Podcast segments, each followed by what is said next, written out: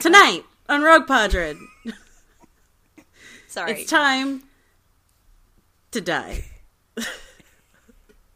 R.I.P. in peace, Rogue One. I almost said Rogue Podron. No. My presence here just killed it. no, absolutely not.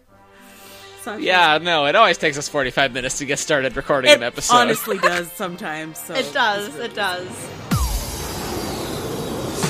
This is Rogue Leader. All wings report in. Rogue 6 standing by. Rogue 7, standing by.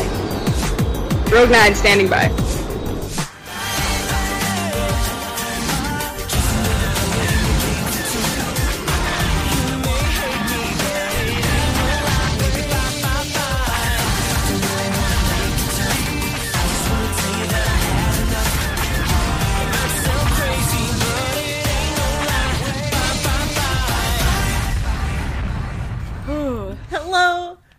Listeners. Welcome to season 14, mission 5, episode 118 of Rogue Podron.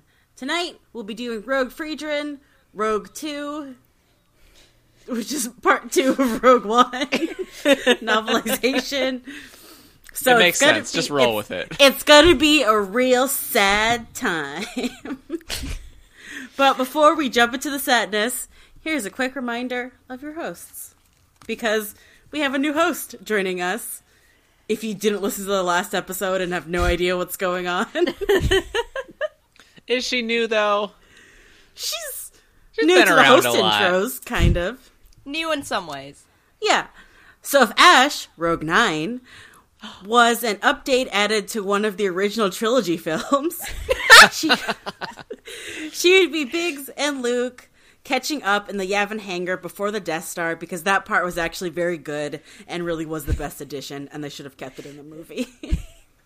They should have, yeah. they should have. Aw. Oh, that's so perfect. Yeah. Because Ash is better than all of us. Yeah, that's true. Yes.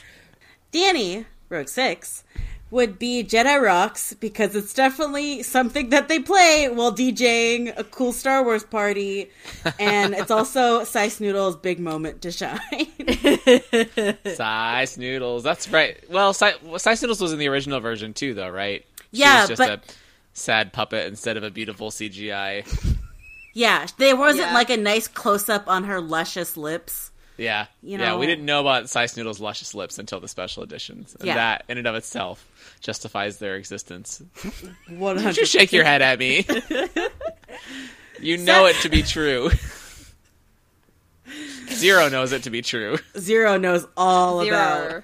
Zero knows all, mean, I'm not- every detail of those luscious lips. I'm not saying Zero probably designed Noodles the. CGI. Seth, Rogue Seven, would be where they make Ewoks blink because people talked about it a lot online, but it's actually like okay, and you kind of stop noticing it, and anyone who is spooked by them deserves it.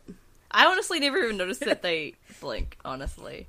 I didn't know didn't that know was, I didn't know a that was a thing. thing that got added later on at all. I was really hoping you'd give me McClunky. I can't believe this betrayal, Meg. You know exactly who's going to get McClunky.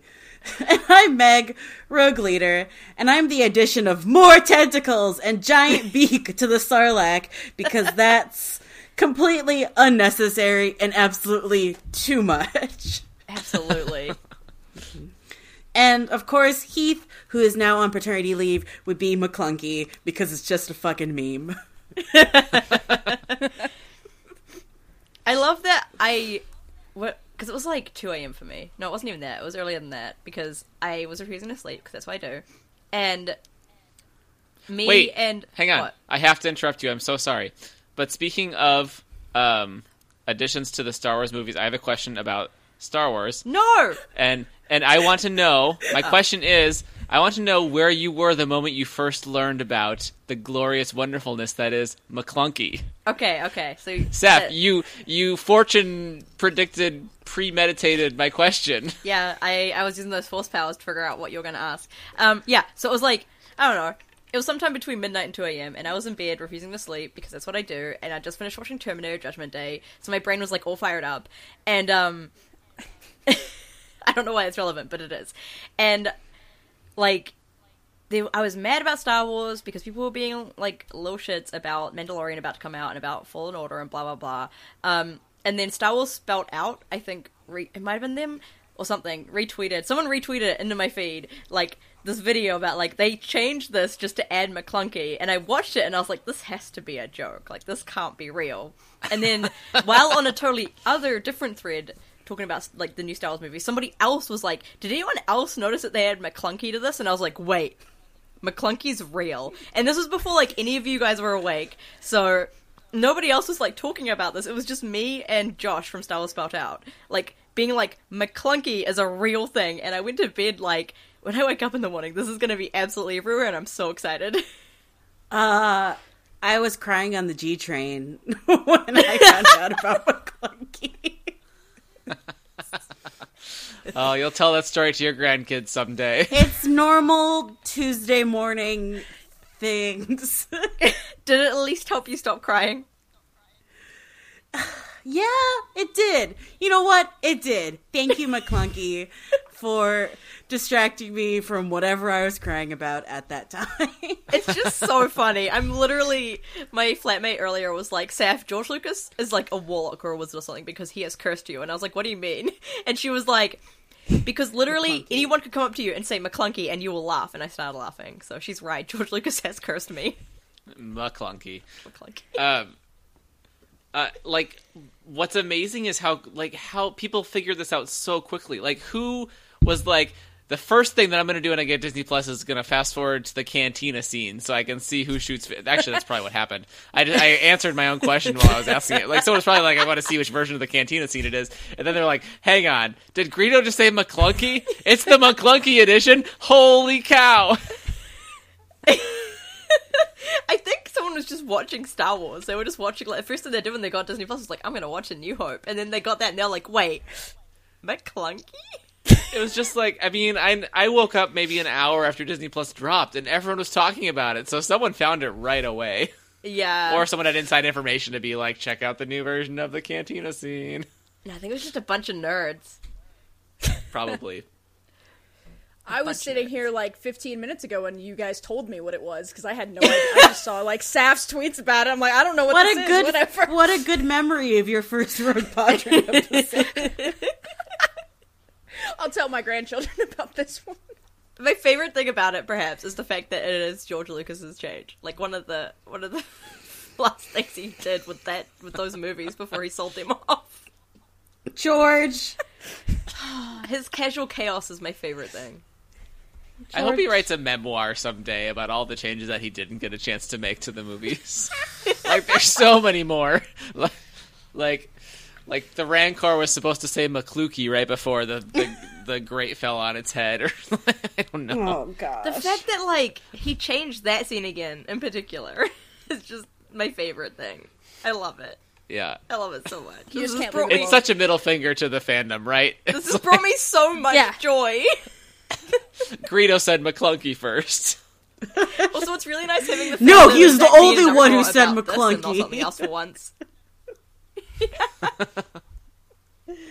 I hate Star Wars so much. So speaking Meg- of hating Star Wars, Mega Clunky. McClunky. Hold on, I'm gonna change my Twitter name. So you have a you have an easy Twitter name right there. Like yeah, it's I much didn't more of a just stretch add for McClunky to the end of my name. I'm gonna hold on. I- No, you can keep going because I'm not leading this episode. Yeah, go ahead. Okay, speaking of uh, hating Star Wars, Cassian is realizing that he never should have brought Jyn to Eadu or even Jedha because those were just bad ideas to begin with. We're just jumping right in. Just jumping right in. I forgot where we left off, but it was before we we gone to Eadu. That's what's happening. Um, K2 is worried about Cassian because he knows Cassian better than anyone and can tell something's wrong. Because Cassian's feeling guilty, I think. Uh, Cassian leaves Jyn at the ship so he can go kill her dad. Cool. Cool. It's a sweet first date, you know. Super normal Good things. time. Classic Cass. Uh, weirdly enough, this is not the first date where this has been what Cassian has been doing. That's what we're gonna get in the Cassian Cassian. show. I was about to say that's the plot of the Cassian show. He just dates girls and then tries to kill their fathers. Meg, I know you have a base thing there, so go for it. Oh, Is that not what you were doing? Oh, I thought that was what you were doing. I let hold on. You jump right into it. I hadn't gotten to my to my part. That was that was such a McClunky move, Staff. You, just You told me to just go for it because you're not leading the episode. What else was I meant to do? oh, you can keep going. You can keep going. Okay, okay. Well, you'll you'll get there. Uh, K two Yeah. talks to himself because that's just something he started doing after he got reprogrammed, which is kind of cute. He also decides to himself that if nobody comes back in time, him and Cassian are just leaving. Draven really thinks that killing Galen will sh- slow down the Death Star. Um, buddy, it's already there. It's too late. It's so interesting that like Galen is the linchpin of this whole thing. Like like everyone in the universe seems to think that if Galen dies, like Galen's the only human or being in the universe who's capable of coming up with the knowledge to create the Death Star. but also, the Death Star's already been made. Yeah, I'm, it's already functional. Like they shot Jedha. Right. It's too late, it my is dudes. weird to think about this happening after Jedha. Like they think that it's gonna have like any impact whatsoever. These poor kids. They're just Jedha trying their happened best. like five minutes ago by movie time. Well, maybe I mean they didn't see Jedha happen. They're only going by reports, and so there was probably still some denial in their brains about that, right? I mean, we see that, don't we, in their council meeting earlier? Wait, no, the council meeting's after this. Never mind. Oh yeah. Um, Cassian gets the shot lined up, but he's so tired of the crimes he's never answered for, like killing that guy at the start of this movie. He sees Galen through a scope, and he sees Jyn's eyes, and he decide he realizes he can't do it. He can't shoot Galen. Krennic kills the engineers, even though Galen gives himself up because Krennic is a salty bitch. Galen echoes his wife, telling Krennic that he'll never win. Jyn straight up just learned how to dissociate when things got hard, and that's how she climbs that big ass ladder in Rogue One, as she's just dissociated the hell out of her body.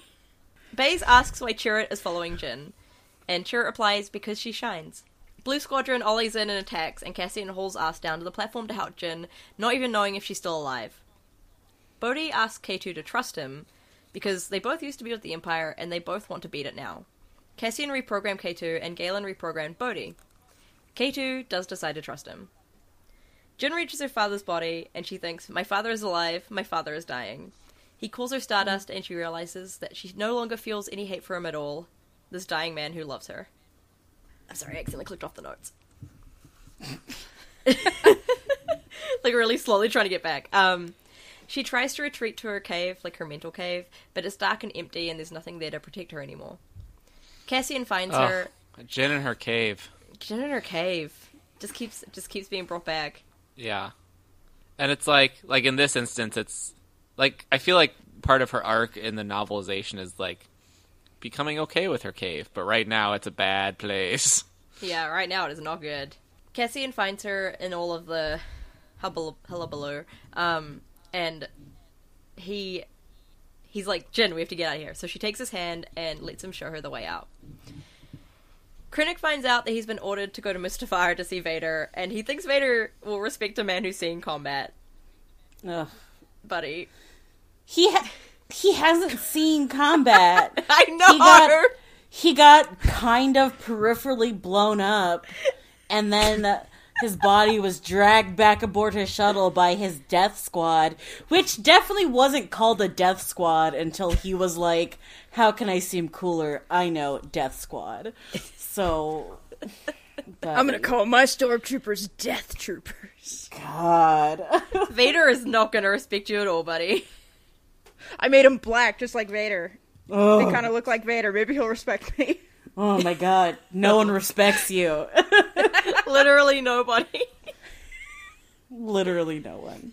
We get some emails between Galen and some other people working on the Death Star, where Galen realizes there are issues with the reactor core and convinces everyone to build in, in an exhaustion vent because they're basically like, quick and dirty is what we need to do. Who cares if it overheats some stuff and some people die? Uh, so yeah, That's, good. Yeah, Get her done. yep. They, Maybe maybe the Death Star really wouldn't hurt, happen without Galen. Yeah. Well, on one hand, Galen is using this opportunity of like the Empire being like not caring about lives and not caring about getting things done properly to be able to build in this flaw. But also, the Empire is doing this to begin with and doesn't care if people die, so it is the Empire's fault as well. Like, right. there are two two I- tangoing in this one.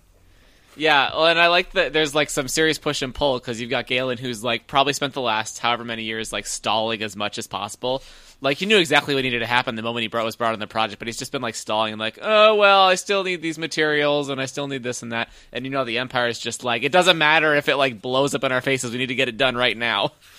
Yeah, he's like, Yeah. on one hand, we could do this quick and dirty thing that will make this exhaust vent. How convenient. Or we could do this very long, intensive thing that would look after everyone it would be very safe. And the Empire's like, nah, we're doing the dirty thing that will kill people. Same. Same. That's how I do all my projects too. That's just capitalism, baby. Yeah. Are you suggesting that the Empire is capitalism? yep. I sure am. Hmm. Hmm. Mon Mothma is not super thrilled with Draven's actions because everything that's happened. I mean, she's not thrilled them, but everything that's happened means that she ne- now needs to delay her desire for a political, peaceful solution. Um, and she sees something in Jyn, fire, which probably reminds her of like Padme. That's that's just me. That's not Alex Freed saying that. Anyways, Krennic gets speaking of fire, Krennic gets to Mustafar and it's like, "What the hell is wrong with Vader living on this goddamn planet?" What a great question. What the hell is wrong with Vader? Yeah. Nobody Big knows. mood. yeah. Do why do we think Vader decided to build a castle on Mustafar? Is it just him being emo? Because he's a pretty little bitch. himself. It's it's one hundred percent him just being emo. He's like, Yeah. this is where I create. This is where I was creative, so this is where I shall live. This is my I home actually think now. I think This is to canonically, remind me of Obi Wan's betrayal. He just I looks at the hole that or the, the hole, the hill. Oh, Kylo the Ren's higher hole. ground. I should have taken the high ground. he just stares at the higher ground all day. I'm gonna build my castle on the high ground so I never forget. Oh my god. I do think point of Mustafar. canonically, Palpatine actually built that for him to be like, haha, now you'll never escape your nightmares. yeah. But it also Vader keeps lives the there because he- fire he feels- inside of him burning. Yeah, he wants the pain as well, so you know, it's both of them. Ugh. I hate Vader. Why do people think Vader's cool? Have you okay, really quick. Um apparently in the 4K version of the Star Wars movies on Disney Plus, the quality's so good that you can see Vader's eyes. You can see the actor's eyes through the Vader helmet, and it's No. really funny. That's it's really creepy. funny. Oh my god, I love the McClunky editions so much. So good. That's it's so creepy. dorky. I don't. Do they blink though? Is the real question. I don't know. I only saw a pho- like I only saw a screenshot. Do they have video. like scarred face makeup under? No, or is it because- just like fine. the lenses shouldn't have been seen through, and in that quality, like the quality that they were filmed in originally, you can't see his eyes through it. Oh my god. I want I want George Lucas to create a new edition of Star Wars where Darth Vader's eyes have been replaced by Ewok eyes that don't blink. I want Darth Vader's eyes to be replaced by big like anime shoujo eyes. Oh my god, yes. oh, that would be so good. and it makes the sound effect when he looks at you with those big like cute eyes and like blinks and goes ding ding ding ding ding. yeah, and there's like sparkles that kind of come out of it. Yeah. Ugh, amazing. Aww. Uh, so Hey, speaking of Disney, Vader's anime eyes, Wars. Krennic hears Vader's breathing. that um, Alex Freed describes as the desperate, hungry breathing of a creature that should not have been alive. Ugh. It's very good. Dark. Krennic keeps thinking he knows what Vader will respect, and he's wrong. Oh, buddy. Be careful not to choke on your aspirations, director. Such a good Wait, wait, line. wait, wait, wait. I love that. You know, Krennic- Anakin's probably so pissed that no one was there to appreciate that. Right? He he tweeted he tweeted about it later. yeah. He was And, probably and called then I said, "Be careful not to choke on your aspirations, director." He calls up Palpatine and is like, "Hey, hey, so Krennic stopped by. Let me tell you." Let oh me my tell god, you I about it. want I want the McClunky editions of A New Hope to be the scene in the conference room with Tarkin and Vader, and it starts a little earlier, and it starts with Vader being like, "And then I told him, be careful not to choke on your aspirations, director." oh, that would be really good. A direct tie into Rogue One. It's good stuff. right? Yeah. Yeah, like Tarkin Poetry. and Vader fist bump because they both hate Krennic. they sure do. They sure do. they disagree on a lot of things, but they sure can agree that Krennic is a little baby bear. The one common ground they can find with each other is how much they just despise Krennic. Krennic can't see his own damn faults and think it's all Tarkin's fault that Eadu got hit. He just mm, mm, mm, blames. He deflects. He's a deflector. He's constantly like, "No, it's not my fault. It's it's because of this." I am so sorry if you can hear that siren in the background. I swear it was not me. Stop victimizing yourself, Krennic. It's not It's just, just- wailing into the microphone. Snaps. no, it's Krennic refusing to uh, realize it's his own damn fault. Jyn should be angry that her father's dying words were about destroying the Death Star and not telling her that he loved her. But she thinks of how he struggled to say, My love for her has never faded. And this man who died in her arms, a crumpled, confused old man. She's angry at a lot of things, though, which is pointless, she realizes. She falls asleep and she dreams. She dreams of Saw, who gave her fire and teeth, and whom she'd never thanked. Of Galen, who gave her toys that she named, and he always remembered every name. His love had been simple and unmistakable. She dreams of her trauma and nightmares, and then she dreams of her mother. And apparently, I have a dramatic reading here. Apparently, as if you did not write these show notes. I did, but I wrote these show notes a while ago, Meg. All right, all right. She dreamed of her mother. Jyn lay on her back, dead, in their Coruscant apartment while Lyra diligently packed gear for some one woman planetary survey mission. Lyra nearly stepped on Jyn as she grabbed a portable scanner off the des- off the dessert ta- dessert table. the dessert table, Danny.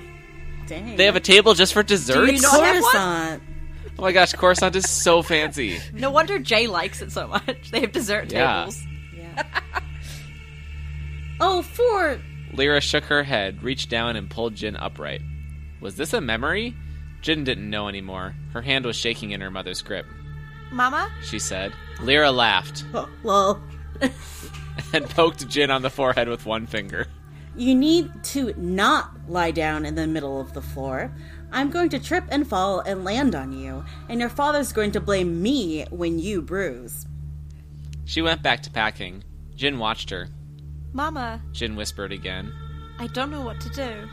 Lyra held up a hand for silence. She reviewed the contents of her duffel, nodded with satisfaction, then walked slowly to Jyn's side. She smiled gently, sadly. I know, sweetheart. She said. But you're a big girl. You have to decide for yourself. They were no longer in the apartment. They were in the endless dark that had once been the cave. I don't know how. Jyn whispered, though she was ashamed to say it aloud. Lyra glanced over her shoulder conspiratorially, then looked back to Jyn. I'll give you one hint, okay? Jyn nodded awkwardly. Lyra leaned in until her nose brushed Jyn's. You're your father's daughter, She said. but you're not just that. It's okay. We all trust you. Jyn felt small. She was four years old again, and her mother was so much bigger than her. Lyra whispered in her ear, so soft Jyn had to strain to hear it. The strongest stars have hearts of Kyber. Lyra's necklace seemed to burn around Jyn's neck. Then the dream was over, and Jyn was awake in the engine compartment of an Imperial cargo shuttle, weeping harder than she had since she'd been a child, weeping until her face was red and her nose was stuffed, weeping until the dark that had been the cave seemed to be growing brighter, weeping until the tears wiped away the rain of Eadu, and she felt clean at last. I wanted us to read this because uh, Lyra never got that content in the movie, and she deserves to have her stuff voiced aloud. Also, remember how Kyber is Starbones? God damn it. Yes, that's the important takeaway from this reading. this dream, which actually gives her a reason for her dramatic character change in the movie, gives her purpose, and that purpose gives her a, ch- a plan. It's a terrible, flimsy plan, just like every plan in Star Wars, but it is a plan. Bodhi and Jyn have a cute little moment because they've both been strongly affected by Galen. Bodhi tells her he's going to keep his Imperial uniform for now as a reminder that he volunteered for all of this.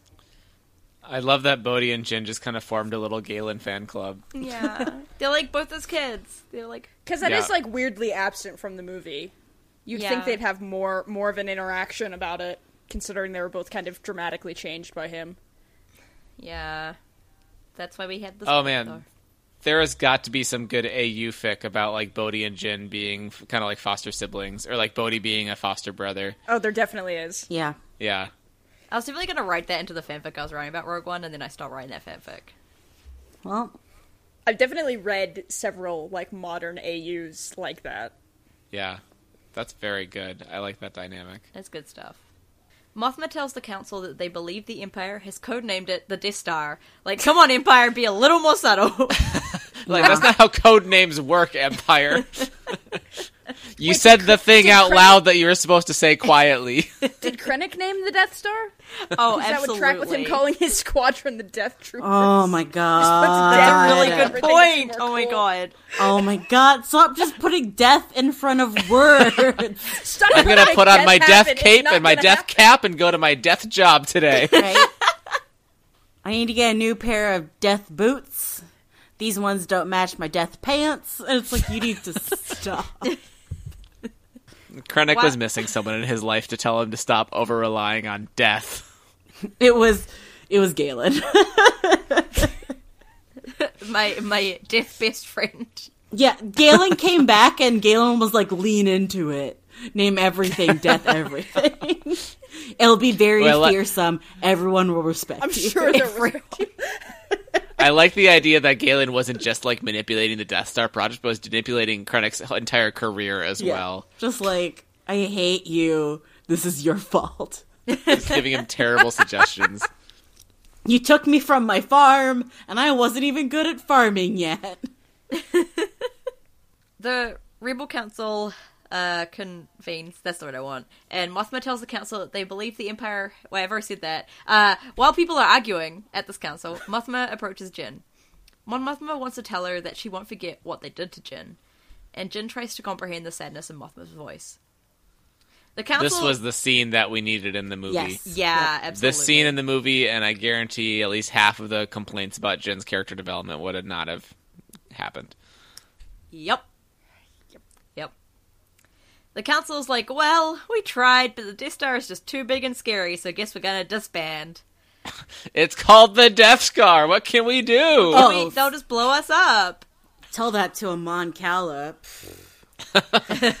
Yeah, I think like Raddus is the only person here being like, this is a this is bad. We need to fight it, and everyone else is like, no, no, no. Raddus immediately left this meeting and was just like, "Suit up." yeah. He Where was- is Ackbar? Maybe they just they just needed more like Mon Cal around the table. right? Like he was already on the way when they found out about Rogue One. yeah. he was like, wait, you're telling me somebody's going? I'm going too then. right. Raddus is Rogue Zero. He Yeah. could. Isn't it like canon that Raddus and Ackbar didn't like each other? So if nothing else, Yeah. Ackbar would probably be like, "I can't let Raddus like show me up," Yeah, Ackbar'd be like, "No, just- we're going." and then he just shows up to Scarif like two minutes too late. God The damn only reason that the Rebel Alliance was successful was because of a Mon Calamari pissing contest. That's why Ackbar's not dead. I mean, li- listen, if we take into account Ackbar and the EU, right, and his whole thing with Borsk, like Yeah. Ackbar thrives on rivalry and spite and winning. So, like, I think I think Ackbar might actually be a little bit too tapped into toxic masculinity culture. yeah, yeah. I mean, he was a slave of the Empire for a while. Oh yeah, that's fair. changes changes a fish. anyway, I guess we're talking about Rogue One still. The the the Rogue One team reconvenes because fuck the council, they want to fight. Cassian comes to Jyn looking for absolution and for a cause, and she thinks that she can't do this, but she can't refuse those things to him or to anybody else that's come to them. They all need this. Um, a line from this that is really nice is she didn't know if Cassian really understood, but he said, "Welcome home," and she knew she was. Aw. Bodhi, Oh, it, it This ah, there's like a trope called found family. yep, I feel like that is maybe what they're going for here. Weird. It's Yeah. it's what the movie really tried to do, but uh, I don't know. I love Didn't- Rogue One. I don't think I had enough movie, but time to do it amongst everything else was the issue. yeah. Yeah. Bodhi Release the Oh, what's the director's last name? Gareth Edwards. Yeah, release the Edwards cut. Oh god. Oh, I would sign this petition. I would, I would. Um, It's, Bodhi, it is like a miracle that this movie ended up being as good as it is. it actually because my- is. My understanding is that it was a complete disaster. Yeah. And then they just got Tony Gilroy and were like, please fix it, please. I don't think it was a complete disaster. I just think its character stuff wasn't strong enough, and then they got him to come in and did more character stuff, and then it worked out more. But yeah, Smart. the fact that like it did go through as many changes as it did, and it came out like to be the best Star Wars movie, is pretty dang impressive. Yeah. I think yeah. I mean the the thing I've been bringing up and we've all kind of been bringing up is the character development and and obviously like there are you know a lot of criticisms about that, but for me personally like I kind of appreciate that there's so much left unsaid and so much left to infer about how the characters develop and why the characters develop. Are you telling me there's uh, good information gaps in there? Yes. I'm sorry. Yes. No, actually, I, I agree. I really like how much isn't said in it, um, but I also understand why people don't like that as much, which is fair. Yeah. And that's why this book Yeah. exists. Because it Yeah. also doesn't say much, but it says so much. yeah. Bodhi awkwardly gives them their name uh, in a panic Rogue One. I'm so happy for Bodhi for that. Thank you, Bodhi. I I also love how awkward it is. I also love that retroactively Rogue Squadron, like in the Star Wars comics, we find out that Rogue Squadron is named after Rogue One. Yeah. I like that. It's really cool. I also Luke's love it to we- honor Jyn. we don't talk about this enough, but they told us that this movie was Rogue One like a year before we knew what the movie was about, and there was like a whole year there where Star Wars fandom just all collectively thought this was going to be an X-wing movie. That's why we started this podcast, Danny. That's why this podcast exists. But I just feel like we don't talk about that enough. Just like we got majorly trolled with the title of this movie. Yeah, 'cause And we it's like wrong, like we Rogue One is, is mostly it. just a throwaway line. Like it, it's just nothing. It's not about Rogue Squadron at all. My my favorite one is when they announced that Diego Luna was going to be in it. Everyone was like, "Oh my god, he's Biggs!" Yeah. Oh yeah, that's right. I was like, he's No. not going to be Bigsy all. He's not going you're to be all, Biggs. You're all fools. Foals like baby horses. Fools, yeah, everyone's Danny. a baby horse. I mean, It's his baby staff we're horses are talking also about. fools. At the age of 15, when she discovered Smashball, romance, and her parents' profound imperfections, Mon Mothma decided that she was not going to be a politician, but instead a historian. It was a phase of rebellion and obviously did not last because it turns out she genuinely loves governance. Can we talk about Smash Ball? No. I almost considered not writing this into the notes because I knew someone would want to talk about it. No.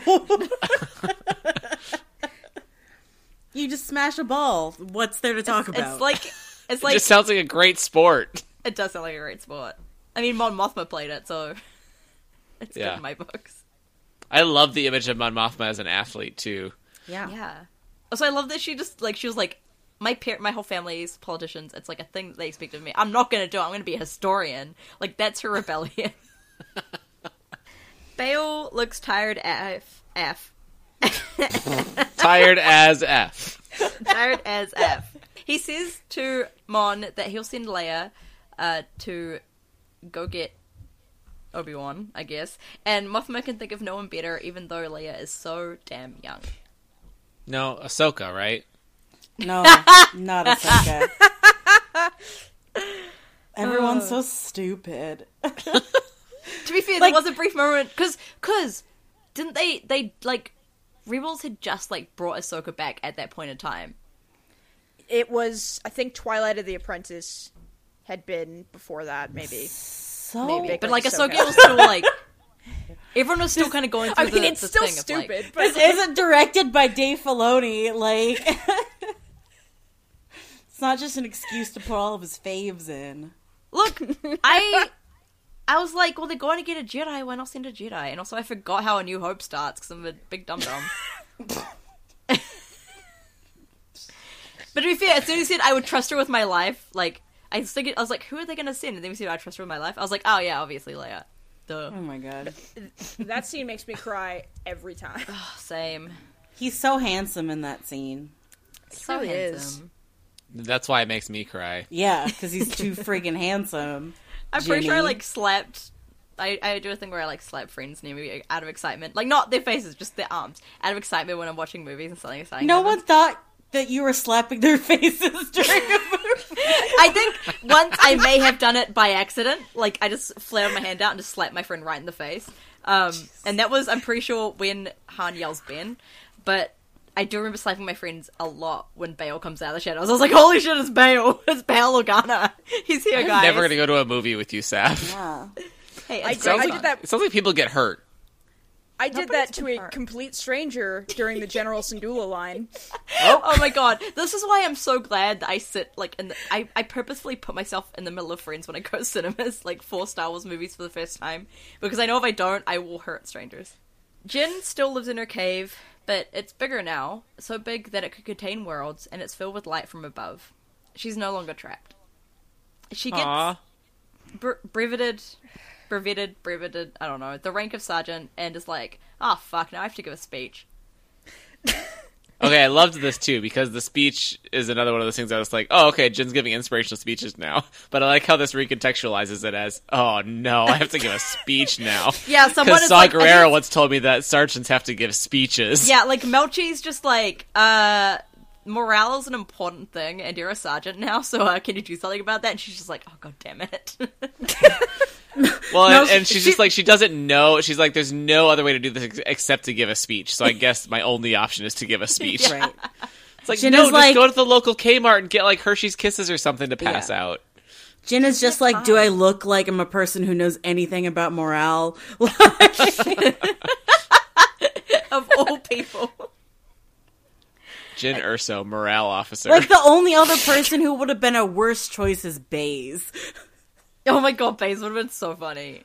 oh my god, what would Baze's inspirational speech have been? He would have just growled at everybody, and that was it. Don't die. yeah. In this book, he shows his teeth a lot Yeah. Um, to just intimidate people. So and then we get the classic line one fighter with a sharp stick and nothing left to lose can take the day. Make ten men feel like a hundred. The first line is a sore line, and the second one is just a good one. the second line is from Cassian. Yeah, it's from Cassian. it's good.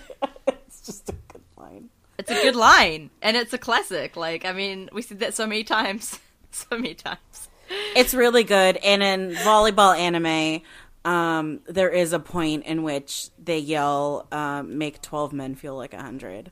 Oh wow, they really just have to show up Cassie in there, don't they? Yeah, such a one up. Oh wait, is it because there's twelve people in a volleyball team? There's twelve people on their volleyball team. Okay. Yeah. Baze, um, through all of this, is struggling with the fact that NiJedha, he says it like that, I guess that's the, the traditional name, um, is gone, and that nothing will ever feel like it again. But where the Force would fail Chirrut, Baze would not. Oh, hold on, hold on. I have this marked. oh, too far. oh yeah, this is when they're hunting, Yeah. right? Oh yeah. Oh, this part's just really good because Baze has fully committed to Jyn's cause and like not the rebellion, not like the other rebellion fighters or whatever, but like he is just fins up all in to just go along with Jyn's fury and her fire. I love Because- it so much. Those things he can understand. And he also eats some sand, um, very important things, and mocks Chirrut to the rebellion soldiers. very important Baze things. Like this is actually a pretty long stretch of Baze and Chirrut, which is nice. Um, but yeah, it's just like Chirrut's busy like protecting the rebellion soldiers, but then Baze is just busy protecting Chirrut. Back to Yavin 4, uh, which is a prison world for Mon Mothma, really. Because she hasn't really gotten the, like, now that she's working with Rebel so much, she doesn't really get the chance to leave it that often. Um, she has to resist, resist the urge to be petty at Draven. And while she's doing that, someone runs in to tell them both that the rebels are on Scarif and they've just they've just fucked off. Is She it Private she- Weems? I don't know if it's Weems. I don't think they were. Named. I definitely saw Weems again as I was going through this book. Weems was mentioned again, but I don't remember if it was here. But Weems did come back. Um, I feel like Can- I would have can said I it was just say- Williams. Yes. I was about to say, can I just say my fa- one of my favorite parts of Rogue One is the little smile she gives uh, in the movie where she's when they're like Raddus is already there and she's just like okay and then like gives a little smirk to the camera. It's great. Yeah, She knew. so good. She knew. I love Yeah. Mon Mothma. Yeah, because she's she says that she needs to speak to Raddus, and the the the person who ran is like, uh, no, he's already on his way, and she's like, yeah, he is. Yeah, he is. Tarkin is just so over Krennic at this point, but he realizes that the Death Star plans and Krennic are both on Scarif, and that he can solve all his problems with one fell swoop. Is fell swoop the right phrase there? Yeah. yeah. Okay, I'll believe that. Uh, a couple mentions of Empire projects, which are called uh, War, Ma- War Mantle and Stellar Sphere. And I'm like, is Stellar Sphere a Dyson sphere? A what? A what? Are they called Dyson spheres? Like the, big vacuum? Yeah, the hypothetical the hypothetical megastructure that completely encompasses a star and captures a large percentage of its power output. What the heck? It's a it's a it's a thing. It's a thing. They're like real, real, real big. They're not real, obviously, but they're real big. All right. Stellar Sphere makes sense. Anyways, that's just me getting into my other sci-fi bullshit. Um, Bodhi thinks he should feel guilty at seeing the destruction at Scarif, uh, like while all the fighting's happening. But all his guilt burnt away with Jedha. Honestly, he chose his side, and it's the rebels. Oh, I'm so proud. I'm proud of him. Jyn and Cassian and K2 and Baze and Chirrut aren't his friends, but by God, they are his family now. Oh, what a mood. What a mood. Fighting happens, the starfighters come through the gate before the shield gate closes and help the ground team, and everyone cheers in triumph at the destruction of an AT-AT. Even Baze, much to his surprise. Yeah. Yeah. Jyn, Baze is like, I showed an emotion. What is this? what is that? I'm enjoying this with other people. What's going on? I don't so out of character. like it. That's not what this is about. Jyn gives K2 a blaster, and they have a little moment about it because she didn't give him one earlier. Um, and then back to Bodhi, who knows there's no way off Scarif. Um, but they have to somehow reach the rebellion up above the shield gate and talk to them to let them know what's happening. So he's got to go out and fix this. We get some more project names Mark Omega, Pax Aurora, Cluster Prism, Black Saber, and then Stardust. And I want to read this. Are these all EU references? Some of them are, and I, I think some of them are not. I like Cluster Prism. I don't Cluster know more about cool. that. Yeah. Oh yeah, that's right. It was uh it was it was it was droid stuff. That's why I want to read this. Go ahead. Okay. Yep. K2SO's reprogramming by Cassian Andor had stripped the droid of certain ineffable qualities. He remembered, as if at a great distance, a sort of conviction that had come with serving the Galactic Empire. He remembered, too, the pride and confidence that had come with fulfilling exactly the duties he was designed for, with knowing that every servo motor and every processing cycle contributed to enforcing his Imperial Master's edict- edicts. Cassian had denied him that exquisite sense of purpose and replaced it with individuality. With individuality came doubt and cynicism, an awareness not only of the odds of success or failure, but of those outcomes' repercussions. Cassian had killed K2SO, whose true designation was far longer and far grander, rich with meaning and history that described his factory of origin, the date and time of his initialization, and more, and brought him back both smaller and larger than he had been. K2SO did not mourn for his old self, but there were times he grew wistful over what he had been. Good droid stuff. Oh my god, thank Oh, you, yeah. Alex Freed, for delivering. I love that so much. Anyways, K2 can leave Cassian and Jyn without help and just like ollie out, but he chooses not to, and that's because now he has the ability to choose. It's his choice to defend them, and he uses up valuable resources to comfort Cassian in an update to him while he's like being shot at and everything's going wrong. But with every shot, he's losing functionality. And then we get the death. This is the start of them. I'm sorry, listeners, but this is happening. Okay, I'm just gonna read this one because it's a droid. Yep. He actively denied himself any opportunity to mourn or reflect. He chose to eschew further loose projections and estimations in favor of detailed simulations and hypotheticals. He began with this premise Cassian and Jyn now had the opportunity to manually recover the data cartridge. With approximately 9 seconds until total shutdown, K2SO activated his vocoder assembly and spoke into the com. Climb! Retrieving the cartridge was not sufficient for mission success. The Death Star technical schematics needed to be relayed to Rebel agents off Scarif. This would be difficult so long as Cassian and Jyn were trapped. K2SO had no way to free them. He made internal inquiries. Could the data be transmitted to the rebellion directly? The amount of data stored on a single cartridge was vast. Secure transmissions to Yavin 4 was out of the question, un- under even ideal circumstances. These circumstances were not ideal, but a communication system was available. Climb the tower, send the plans to the fleet. Even the Citadel's communications tower could not transmit entire data cartridge with the shield gate in place, but Cassian had already taken measures, though Bodhi Rook, through Bodhi Rook to open the gate. Had Cassian foreseen the scenario? If they opened the shield gate, K2SO's protocol systems endowed his words with extreme emphasis. You can broadcast from the tower. With approximately three seconds until total shutdown, K2SO listened to Cassian's voice cry his name one last time. Then, without regret, the droid turned his weapon on the console. The com cut out. With the controls now reduced to a melted plastoid metal compound, the stormtroopers would have considerable difficulty entering the vault.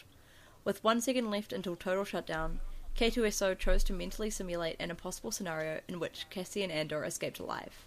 The simulation pleased him. So freaking rude.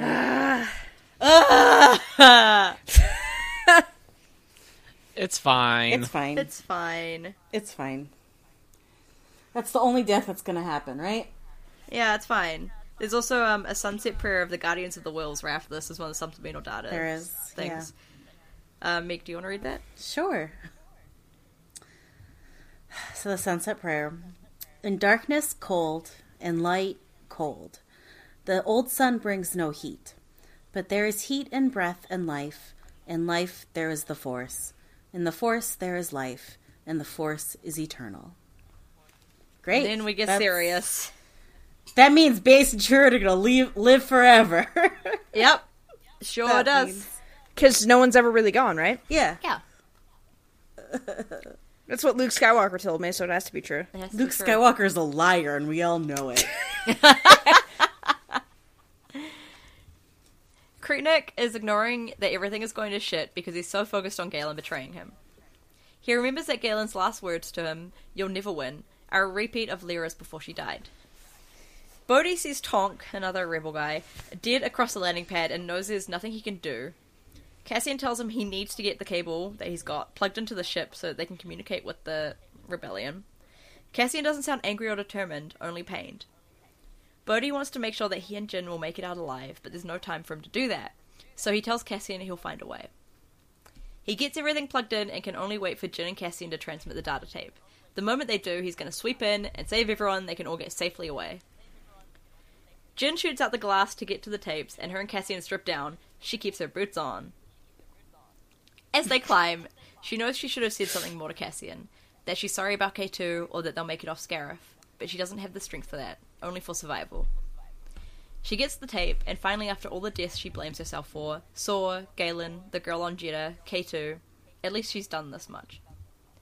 The shaft at the top of the climb is like the light out of the cave. If she can do that and climb up there, she can escape.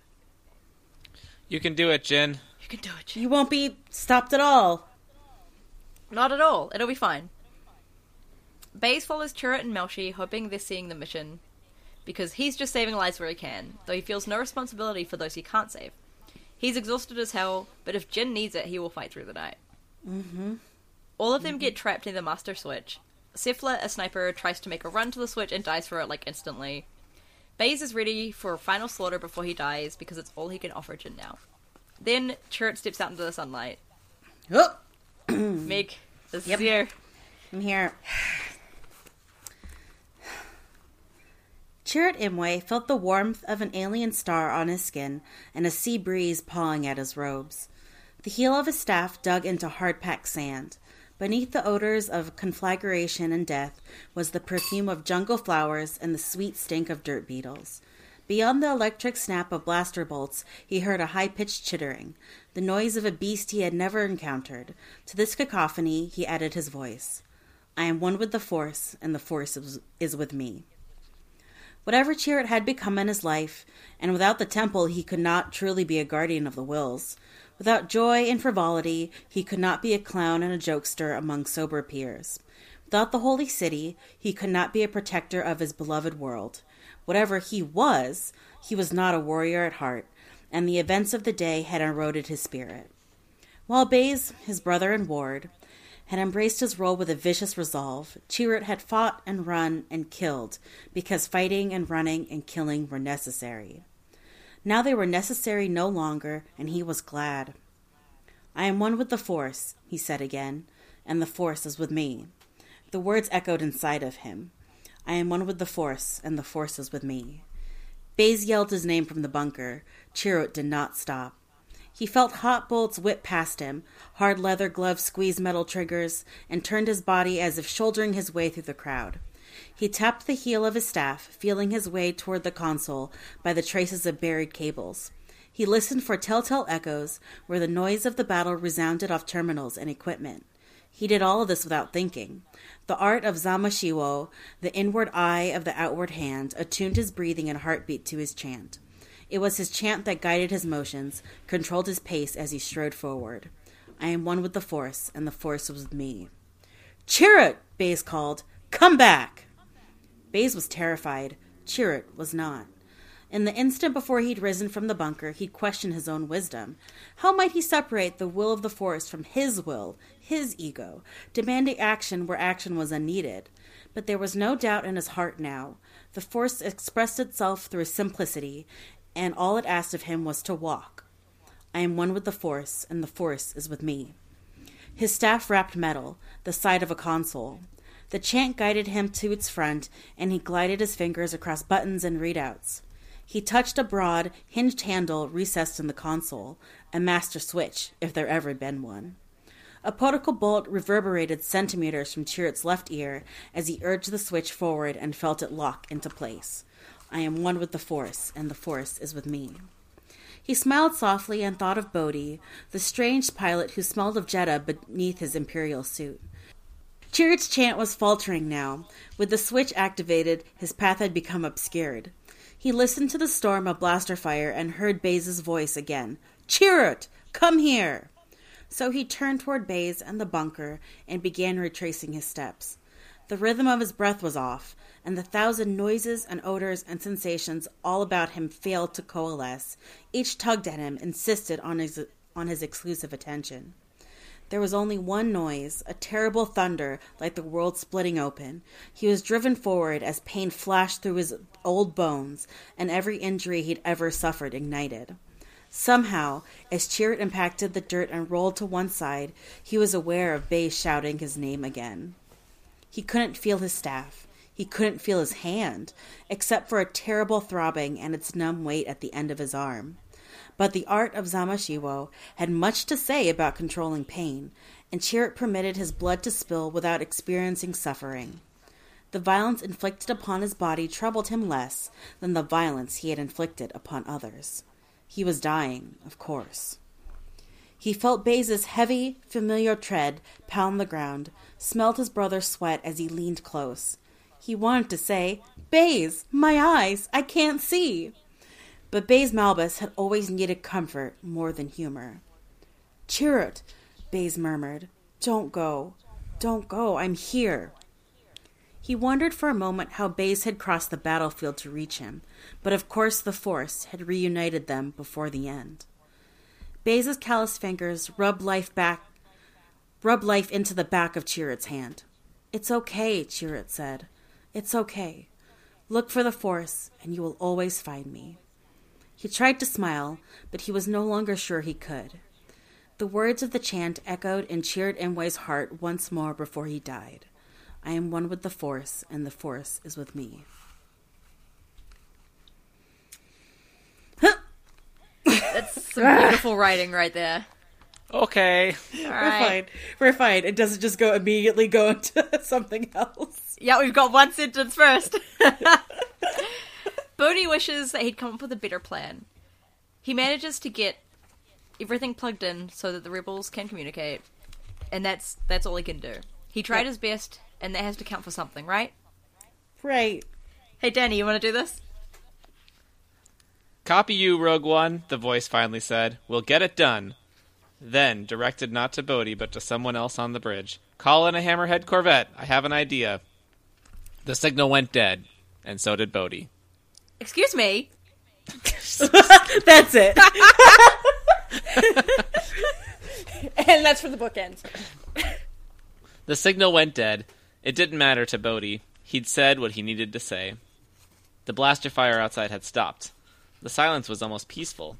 Hands trembling, Bodhi straightened behind the console and glanced from the boarding ramp to the cockpit ladder. He thought of his plan to take off, to fly through the gauntlet of ties, to rescue Jyn and Cassian from the communications tower. He thought of the strain he'd heard in Cassian's voice, and of his last signal to Melshi, the one that had gone unanswered. If he didn't have the chance, he'd done enough. It was okay. This is for you, Galen, he said, and started for the ladder. Bodhi Rook heard the ring of metal once, twice in the cabin, and then the soft clatter of something rolling across the deck. He turned in time to glimpse the detonator. He heard nothing as the cabin flared impossibly bright. Like a pilot should, he died with his ship. That's the rudest line in this entire book. It's so rude. Oh! Like it's like it's almost glib, but like not. And I hate it's it. almost glib, but it's so painful. Yeah. Uh, well, He's the pilot, though. He's the pilot. he's the pilot. He made a big deal that everybody knew he was the pilot, and we know that he's the pilot. R.I.P. in peace. Bodhi Rook. He was the pilot. he was the pilot. Glistening Mount- forever oh. in our hearts. Yeah. That's true. Baze Malbus cradled the last true guardian of the Wills in his arms and answered Chirrut's dying words. The Force is with me, Baze said, and I am one with the Force. A flare rose in the distance. Something was burning on a landing on landing pad nine. In all likelihood, Bodhi Rook too was gone. Gone before he had ever sent his message? Gone and rendering Chirrut's sacrifice pointless? Once again, the Empire had stolen meaning from Baze. He might have screamed if not for the man he held. The Force is with me, he repeated, and I am one with the Force. Did he believe the words? Did it matter? Had it ever mattered? The stormtroopers' perimeter was intact. They'd momentarily drawn back after murdering Chirrut, away from the smoke of the explosion. Now they were closing again, sweeping their rifle scopes toward Baze. Their actions seemed interminably slow, as if time had become Baze's tormentor, so that he might suffer the anguish of a lifetime in a second. He spoke the words, and in them he found not comfort but conviction, or the memory of conviction, as if the words were a key to a forgotten faith of his youth. The unlocked memory strangled him, racking and intense. He knew again the significance of the Force, in every breath and action, knew all he had forsaken in the years past, saw the vast gulf between the guardian he had been and the man he was now, and wept in his heart for both. He gently laid the body down and raised his cannon, identified a trooper who was tensing to fire. He sent an energy blast through the trooper's chest through the trooper's chest and sent him reeling into sand and dirt. As the rest of the squad returned to fusil- fusillade, sure, Baze squeezed his trigger, held it, and let his generator scream and his weapon writhe and buck. He alternated swift bursts and raging, aimless streams with precision killings. He advanced on the men and women who had taken his past, his home, his friend, his hope, his faith, but he did not stray far from Chirrut. He had nowhere to go, and he would not leave Chirrut now. He recognized a pain he had felt before, the hot, half numb agony of a blaster bolt, his nerves obliterated at the epicenter of a wound and screaming around the cor- corona. He fell to his knees and forced himself to rise again. His body was caked in ash and sweat, and he stank of burning hair, and he embraced the nightmare, raged with shot after shot, until he had surely slain a hundred or a thousand stormtroopers. It was not enough. It could never be enough to restore Chirrut or the years he lost. Baze saw a dying trooper fumble for a grenade and lob it in his direction. The grenade would land short of his target, but Baze could hardly stumble forward, let alone run for cover. He wrenched himself about, craned his neck to see Chirrut one last time. When death had come for him in the shadow of the walker, he had faced it with defiance. Now there was grief. There was no fear. Baze Malbus died in pain, but it did not last long. Well, I'm done. Pass out. Yep. Ah. Ah. Why is Alexander Freed like That's this? that's the last marker in my book. So My next note in these notes is God damn it, Freed. yeah, correct. Because. God damn it. Man. Why are you like this? I love it so much, but it's so painful. Honestly, of all the people they could have picked to write this book, I am so glad it was him because he was perfect for it. Yeah, I agree. Raddus, aboard the Profundity, receives Bodhi's message. Rogue One is alive and Jyn has the Death Star plans. It's a chance to save Mon Cala, and there is no price Rad- Raddus would not pay to see that chance realized. He has a plan for taking on the Shield Gate, as we heard in his last message to Bodhi, but even to his tastes, it's a very high price. He selected the Hammerhead Lightmaker and its captain Oquoné, Oquoné to do it. We already know what it is. It takes down the gate, blah blah blah.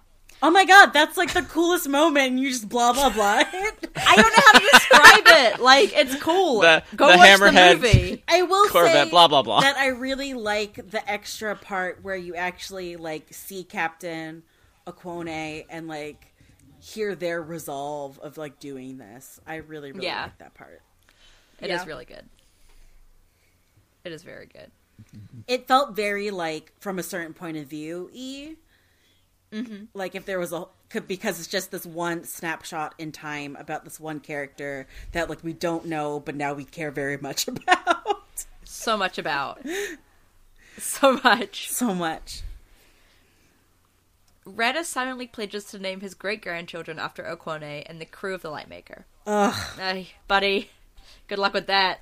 Listen, Raddus has plenty of eggs back on Mon Cala. It's fine. Yeah, but That's since the when problem, does Mick. Mon Cala tradition dictate that you get to name the eggs of your great grandchildren? Listen, I think there's a Raddus can eggs. ask Surely he can them to name do a few. whatever. Like they can't even keep track of their children, much less their great grandchildren. I don't think so. They just point at one. They're like, okay, that one's a Quone now. That one is that's not even yours. Don't Yeah, care. that's his name now. Oquoné. Do you want your Raddus just shows up with a sharpie and writes these names on the eggs. Yeah. It's just like, what's your name now? writes it on several just in case? Yeah. You don't know who's going to survive. That's true. Well, yeah, they're a K-selected species, Exactly. so probably not many. Yeah. Yeah, exactly what Danny said. Jyn briefly stops because she can't bear the thought of making the rest of the climb past that like spinning shaft thing. But Leah Hallik and Tanith and Kestrel, her old names and old selves, had done braver things, so she can do this now. She climbs into the light alone. A Death Star shoots at her, and she has to realign the thing, and all of that happens. And when she looks up after that, she sees a smudge in the sky. Wait, The a Death Star- Death Star shoots at her. No, a tie. I mean a tie. tie fighter. I mean, but what is a TIE fighter if not just a very, very small Death Star? It's modified round. Death Star tech. It's round. It's it like a Death green Star with two big ears. That is the funniest description of a tie I've ever heard. so Imagine the Death Star made like a re- the sound of ties, but like a real like pitched down version of it when it flew through the air. I hate that. Joke's on you, there's been like hundreds of Death Stars in every movie. Oh my god. They're just really small, but with ears.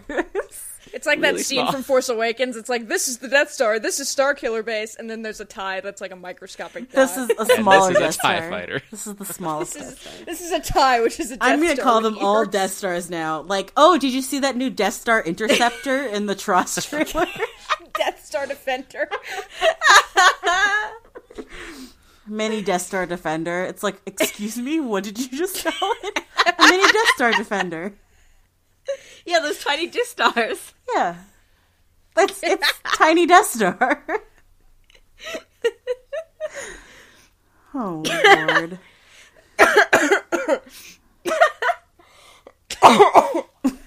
Oh my god, I have a cold and that laughing has not been good for it. uh, uh, Jyn sees a smudge in the sky, and the big Death Star has come to scare her. I feel like I well, have the to biggest clarify one now. so far. Yeah. the, The currently largest bigger Death, Death Star. slightly larger Death Star. It's more than slightly. I would call it a significantly larger Death Significantly Star. larger Death Star. the significantly That's my new star. Death Star That's has my new. Star Wars theory. There's two Death Stars. One is just slightly bigger than the other. Oh boy. Like, okay, because the slightly bigger one hides the smaller one behind it. so you can't see it in the movie. Oh my god! What it's the scene from A New Hope, but the Death Star explodes, and and and after like the light disappears, there's just another slightly smaller Death Star still sitting there. oh my god. The rebels are all like, oh god damn it, we forgot about three dimensional Looks like, oh. space. Didn't see that one. Dang. We go, we we zoom up to credit But what if- the Death Star. Sorry, I can't stop going with this. There's also like a slightly smaller Tarkin and a slightly smaller Krennic on board the slightly smaller Death Star. I hate Like it's that. just everything from the regular Death Star, but like a couple of inches shorter. and therefore, their voices are all just a little bit higher. Oh my god. We're zooping up to Tarkin on the Death Star. And Alex Freed writes the amazing sentence The dick shuddered lovingly as the battle station dropped out of Lightspeed. That sounds an awful lot like a sentence that Mike Stackpole wrote Especially in involving a, Saf's, a naked Corran Horn. especially in Saf's accent where all the E's sound like I's. So it definitely sounded like the dick. Oh no! I didn't think about that. you should have.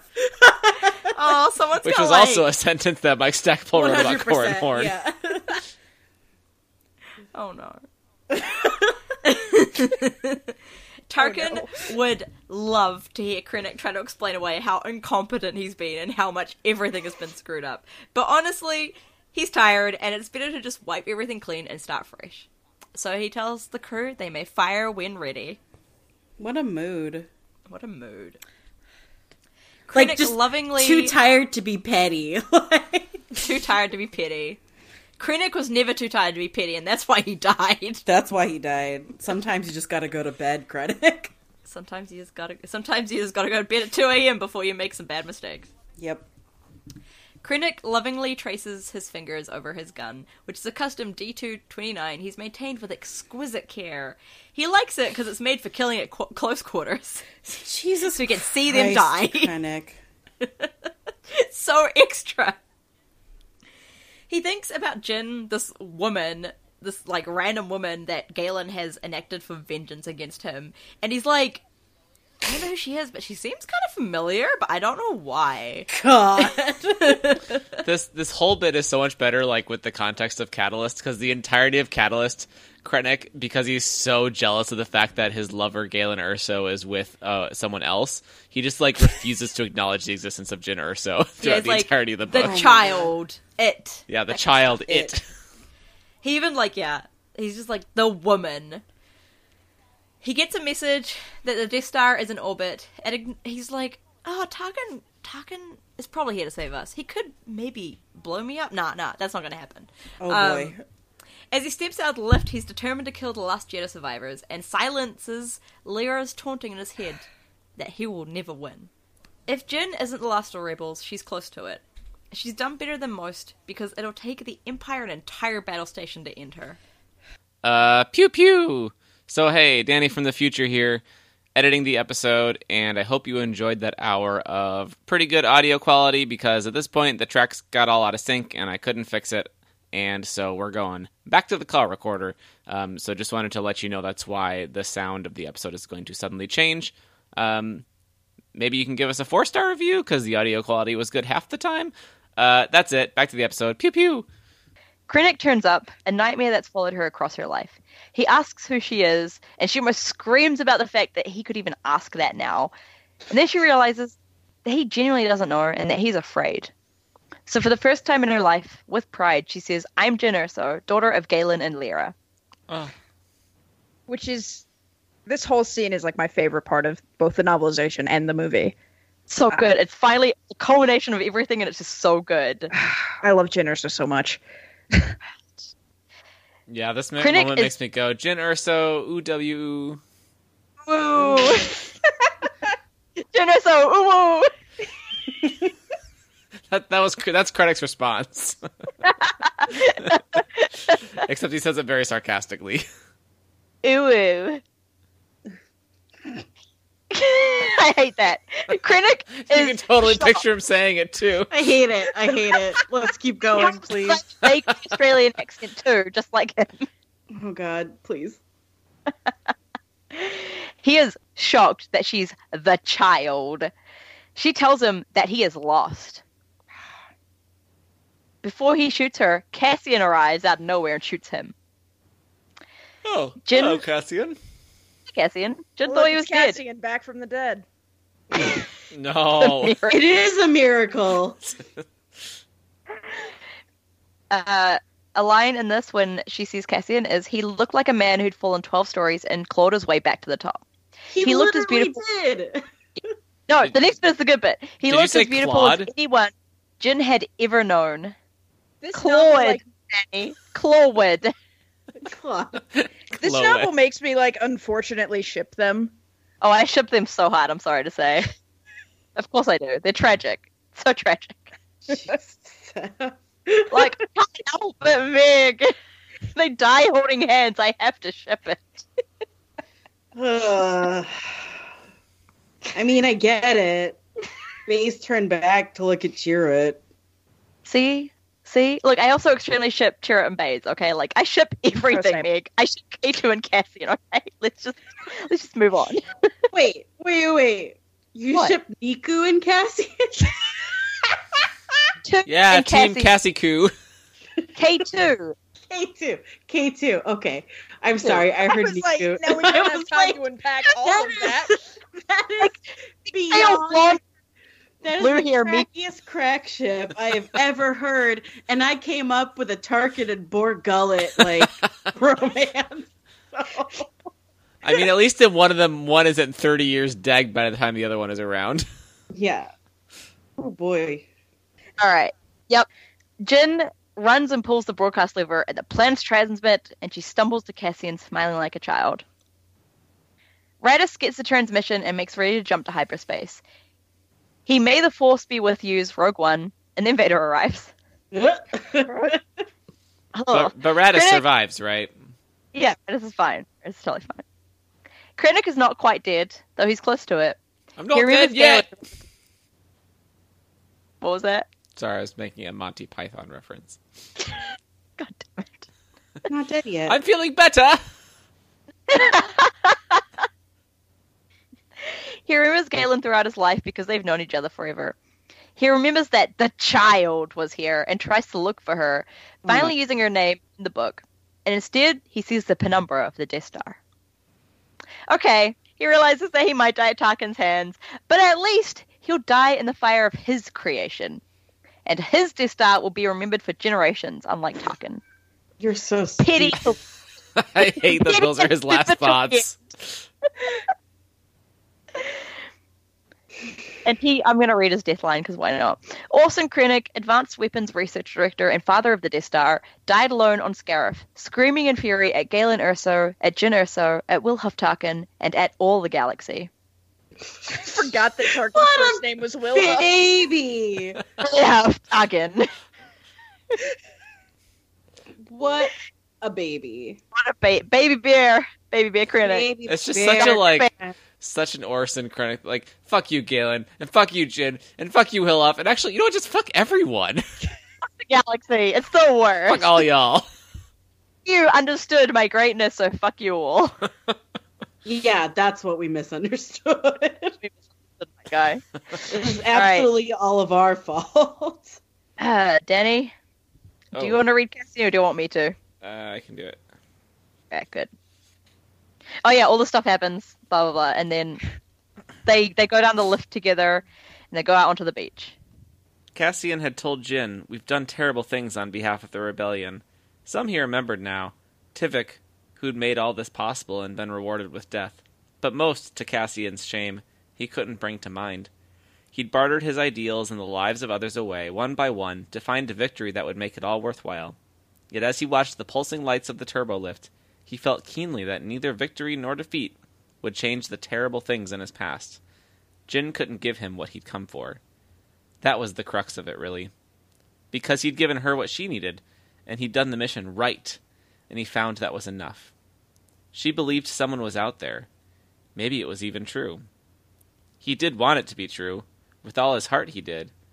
Her faith carried him with her. He didn't say any of it. He didn't want to disturb the silence as they rested against each other, hurting and relaxed, quietly making out, listening to the hum of machinery and the distant billowing of fires. He stowed thoughts of old missions and thoughts of the future away, decided to focus on what he could see and hear, and smell for the last moments of his life on Scarif. When Cassian Andor died, he would be ready, and he would be content. Dang. And then it's time. God, I feel very bullied for you guys making me read this one. On my Hey, I made episode of you read Pod. And Baze, so That's it's all equal. I, honestly, I wouldn't have allowed anybody else to read them. yeah, I figured that like it would not be okay. It would not be okay. All right. The Death Star. Whoa. The Death Star was pulsing with emerald light. Jyn tried not to tense. She wasn't afraid of what would happen, but she didn't want to suffer. Somehow she found herself closer to Cassian than before. Her breathing matched his, or his matched hers, deep and steady. The Death Star flared too bright to watch, and a tremor went through the beach. The placid waves rolled higher, spraying flecks of warm seawater over uh, Jyn's cheeks like tears. An unfathomable rumble echoed ten or a thousand kilometers away. Your father would be proud of you, Cassian said, so soft Jyn barely heard. She thought it was true, even though it wasn't why she'd come to Scarif. Not entirely, not really. It was good to hear aloud from the lips of someone close. The rumbling over the rumbling overwhelmed all other sound. Jyn tightened her grip on Cassian and he found the strength to hold her. The world grew brighter, emerald at first, and then a clean, purifying white. Sorry, my phone died. Um, in, in, Jyn, in Jyn's mind, the cave below uh, below the broken hatch was illuminated with the strength of a sun.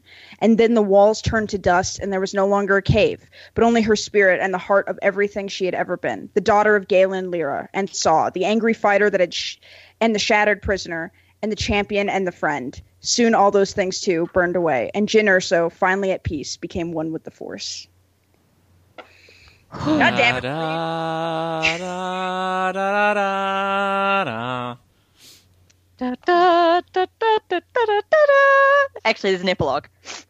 Uh, Vader fucks some people up. Ba, ba, da, ba, da, ba, da, da, da, da, da. Um, no, there's, there's still more. Shh, shh, shh, shh. You can all see the notes. okay. The Tentative, tent, the Tentive, the Tentive. Tentative. I'm going to say it every way so everyone's happy. The Tentiva, four, isn't even ready to fly yet, let alone fight.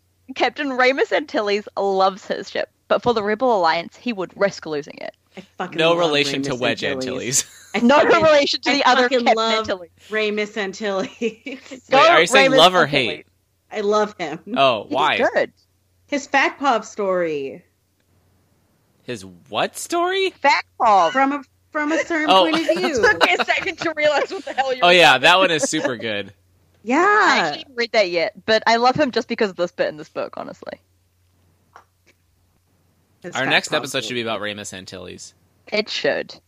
We started we It's started not- the season with Lyra. I think we should end it with Raymus Antilles. That just feels fitting, It you just know. makes sense. Just feels right. I mean, okay, just keep going. Just keep going. It's not ready to fly, but it sure does fly. Emerging from the profundity, I just wanted to say that name again, and getting the hell out of there. He tells him to prep the escape pods because they may jump out of here, but they're going to be pursued and they are not going to be able to escape. He approaches a girl in white who is so young despite her massive responsibilities. He asks her what Rogue One has sent them. Princess Leia Organa looks at him and tells him hope. He believes her. In, memor- in memoriam, read it. I, I yeah, that's, that's me telling me to read a thing. I was like, why did I write this? oh my god. Supplemental data in memoriam.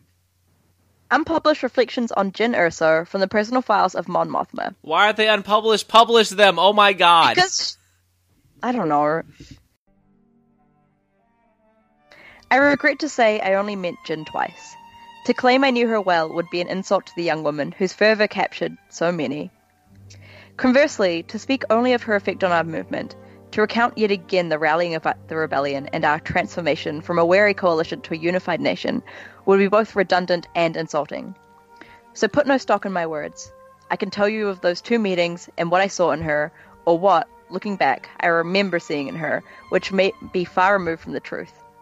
You may find more of a weary ex senator than Jyn Erso in all of this. Jyn was in chains when we met before Operation Fracture. I'd seen her file and chosen her for the mission for reasons I wish I could be proud of. I expected to meet a troubled girl who had been failed by the Alliance in a hundred different ways. Failed by Saw, failed by those of us who knew Saw, failed when she went on, out on her own, and failed by our inability to save her father or mother. I expected she could be persuaded, by which I suppose I meant manipulated, into helping us, and that in doing so we might help her too. But the woman I met at Base 1 could not be manipulated. There are very few people whose will and ferocity are so great that they pull other people in their wake. I've known some who cultivated that talent as politicians and generals, for good or ill. Jyn, I think, never knew the effect she had on others, never realized the intensity of her own humanity or the presence she brought to a room. She was, as expected, troubled and quarrelsome. She was also impossible to ignore or forget. In her short life, she had seen relentless hardship and become hard herself, but her fire shone bright. In our first meeting, if our first meeting was brief, our second was even briefer. We exchanged a handful of private words when she briefed Alliance High Command on the threat of the Death Star, and the woman I met then was far different from the one we'd chained. Was she at peace? I don't believe so. But she held herself with a newfound certainty. It's become fashionable in some quarters to claim Jyn Erso went to Scarif intending to die a martyr, that she realized she had lost everything and chose her path by its inevitable end. I will dispute this claim until my own dying days. I think Jyn Erso fully recognized who she was and sought a way to channel her best and worst impulses, her darkest moments and her brightest, toward a cause worthy of her true incandescence. In a kinder universe, she would have walked away from Scarif. I cannot imagine who she would have become, but I think she would have been extraordinary. I am grateful I knew her, no matter how short the time. And that's where we end it.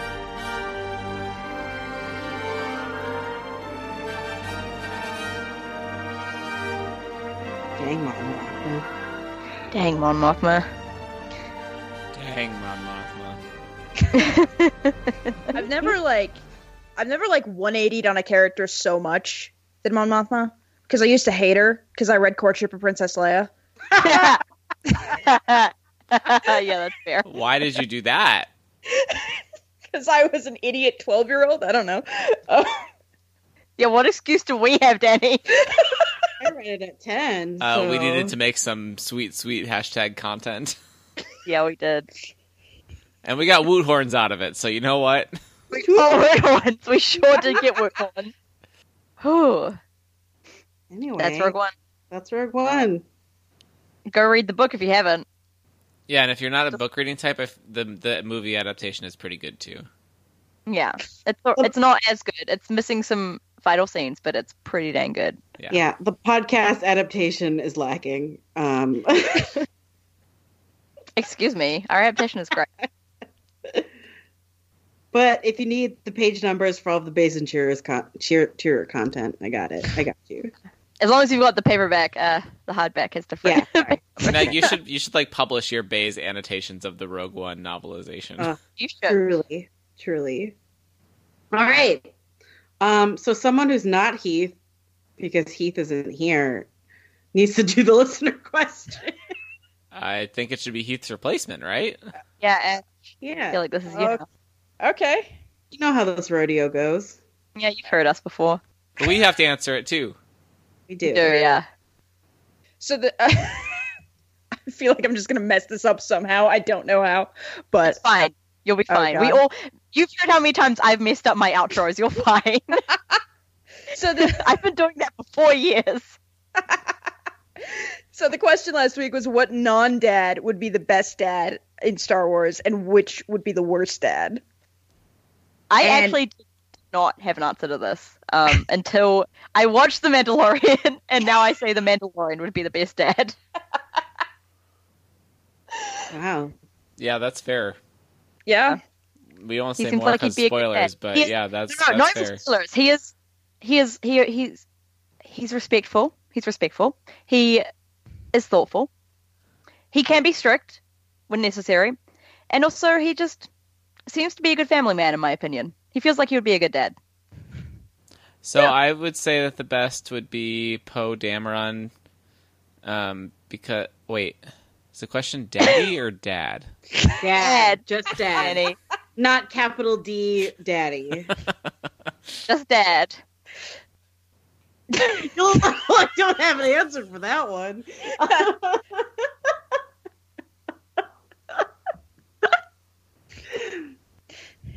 I I would say the best one might be Ezra Ooh, Ooh, interesting Yeah, choice. Why? because he's got like good examples, right? Yeah. And Yeah. the worst would probably be Shriv Suurgav. Shriv No, be, Shriv is such a good dad. would be a bad dad, but a great uncle. I was about to say Shriv's a great fun uncle, not a great Yeah. dad. Shriv's a fun uncle. You don't want him as a dad. Shriv's a great dad. Shriv's a great dad. 100% best dad. That's so rude. Um, I think the best dad would be. I don't know if I should do a sincere answer or a joke answer. Why Um, not both? Well, okay, sincere answer is Finn. I think Finn would be the best dad Yeah, Mm-hmm. absolutely. Yeah. because it's Finn. He's just the best. He's just the best. And like whoever would be in Finn's life, it would just be so loved and Ugh, so loved. so taken care of and just really just really really cherished and treasured. Um Finn would be absolute best dad. I want to be my dad now. Yeah. Uh, I think the worst dad would be Tarkin.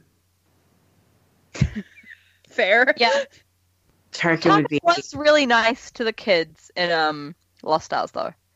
That's true. Mm, mm, I feel like the worst Yeah. dad would be Crank because he would be petty as a dad to his kid. just call it it all the time.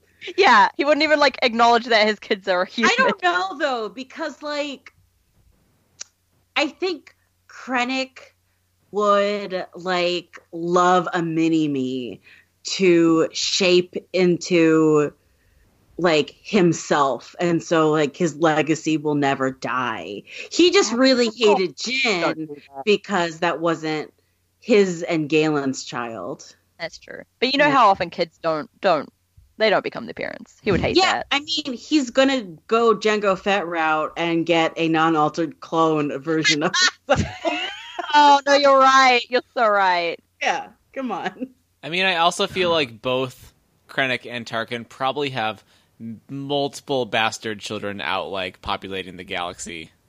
Oh yeah, probably. Oh, Yeah. I don't want to think about that. Either. Pulls. I mean, Krennic's crazy party Krennic, right? Like that's just Yeah. it's just how it goes. Man, Coruscant's a place. It is, yeah. Dessert tables everywhere. Yeah. I don't know what a dessert table is or what it's, It's for. table for dessert, Meg. It's obvious. was about to say it's pretty self-explanatory. Yeah, but what do they consider a dessert on Coruscant? I don't know. It's an alien planet. I am so. I just realized right now when you said what is a dessert table for, I should have said just desserts. Damn it. Um, uh, Sarah Giselle said the best non-Star Wars dads would be Wes Janson and Hobbie. Wes would be a twitching bundle of nerves, but also caring and considerate. Hobbie would help balance them out and uh, and end up the thoughtful parent. Uh, end up the thoughtful parent teachers appreciate at parent night. Worst dad is Borsk Fey'lya because he's so terrible. Uh, and uh, oh, I don't know how to pronounce his name. God damn it. Uh, Malai's- Malai. Yeah, Malai? Malai. Did I say that right? Okay. Yep. Baze and Shirt would be the best dads. correct. Yep. Correct. Correct. Objectively true. No further comment needed. hmm And I guess Heath said the best dad in Star Who? Wars would be Heath. Yeah, he? Heath? listening Never now. heard of him. Is that Keith? Oh yeah, Keith. That's Keith. that's Keith's undercover name, Keith. the best the best dad in Star Wars would be Kit Fisto because he'd always enthusiastically support your interests and hobbies. The worst would be ah. Tarkin for the opposite reason. yeah. Oh my gosh, those are both so true. Yeah. Oh, Kit Fisto would be such a good dad. oh my god. Him and Aayla Secura's baby. Like, Listen. hey, your dad's kind of hot, and you'd be like, stop talking about my dad like that, please. I would not. I'd be like, yeah, my dad is hot. Uh, and Maya said, if Ezra ever gets out of the space whale's belly, I think he'd be a good dad. Uh, he had Canaan and Ephraim as examples and would care so much about the baby and want to protect them from the loneliness he felt so keenly. Oh my god, Aw. Maya stole Saf's answer. wow. What's with Maya giving sincere Star Wars answers? Yeah, what's that all yeah, I'm, about? I'm shocked at that. And then, um, you know, to, to level the playing field, Maya earlier today tweeted, "I can't wait to see people tweet about Rogue Podron Yeah. something or other because she'll never actually listen to us." oh yeah, that's she wanted to know what bird we would all want the power to control. Oh my god, that's amazing. That is very Like, random. if- That need- we need a whole episode for that. yeah, that's, That's what the- she, she wanted us to have an episode, and I said I don't know enough about birds to make that decision. The And then she said- Danny. Danny can pick them out. anyway, and then uh, Abby said Bodhi would be beyond nervous to be a dad, but would pull all that nervousness into making sure his parentheses and Luke's child is the most loved child in the galaxy, and would teach them everything he could about Jedha to pass on his culture. Oh, I love everything about that answer. I love it. That's so good. Yeah. And then and then dinner said Thane Kyrell would make uh will slash would make a good dad. He's seen a lot, including bad parenting, learned from some very wise people, and will do absolutely anything for those he loves. The worst the worst dad would be Caston fucking Dawn. Oh Caston's no, fucking, like white guy that we made fun of a bunch. Caston yeah, Dawn. Caston's the fucking racist slicer of Oh. racist. We didn't even really make Yep. fun of him that much because he was just too on the nose. Yeah, I like you forgot about him until right now. you like you couldn't make fun of him because he was just so awful, and you would just like it was just fact. Like when you said something bad about him, it was just fact. He's a racist. Uh, He's a dickhead. Uh, and Ben Warman said, I think Finn would be the best dad because he would be jittery and nervous about everything, but he would love his child unconditionally and always be willing to die for them. Plus, he worked in sanitation, so he's used to cleaning up messes. oh, And then he actually wrote a fic about it. Yep. He liked it, so much. It's very good fic. It's Yeah, very it good. is. We'll link it in the show notes. yeah, that'll be in the show notes, and that's a must read. Yeah. yeah. because it's Yeah, about go- Finn yeah. being a good dad. I just wanted to like say that first little bit they said like about Finn being like nervous and everything, but loving his child unconditionally and being willing to die for them. I feel like that's also a description of Heath. Yeah, that that's Heath. Aw. Yeah. Heath Uh, I want to change my answer. Heath would be a good. Heath is the best non-dad in Star Wars for two It's more true. days. for anywhere uh, right now to up to two weeks from Right. now. Um, and then I have no idea who this is. It's just deck the halls with vows Just- of me. it's Holly. It's Holly. Like, Oh, that makes sense. Okay, yeah. Honestly, just read the names verbatim. It's so much easier that way. despite his nerves and uh, woo, despite his wor- wor- ner- I can't talk. Despite his nerves and worries about his own upbringing, Finn would absolutely be the best dad. He'd be fiercely protective, uh, adamant that his kids would be safe and loved, and have the true childhood that he never got to have. Oh, right in the heart. Team Finn. So Finn, very dad. Team Finn dad.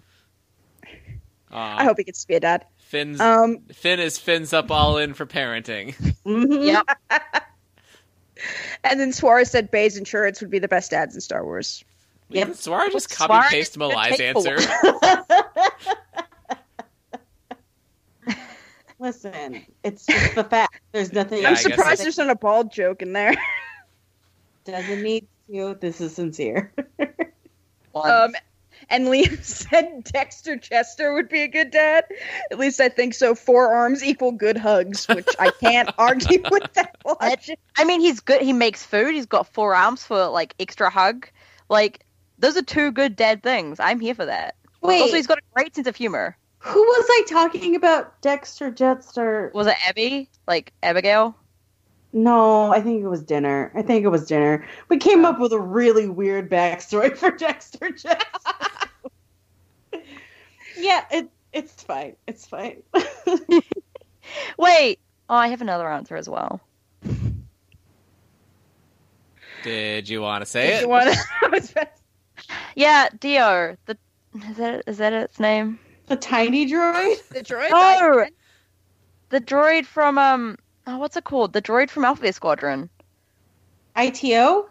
IT-O. There we go. Yeah, Dio's. Whoa, Saffron jo- forgot a droid name Yeah, I was thinking of Dio because of um.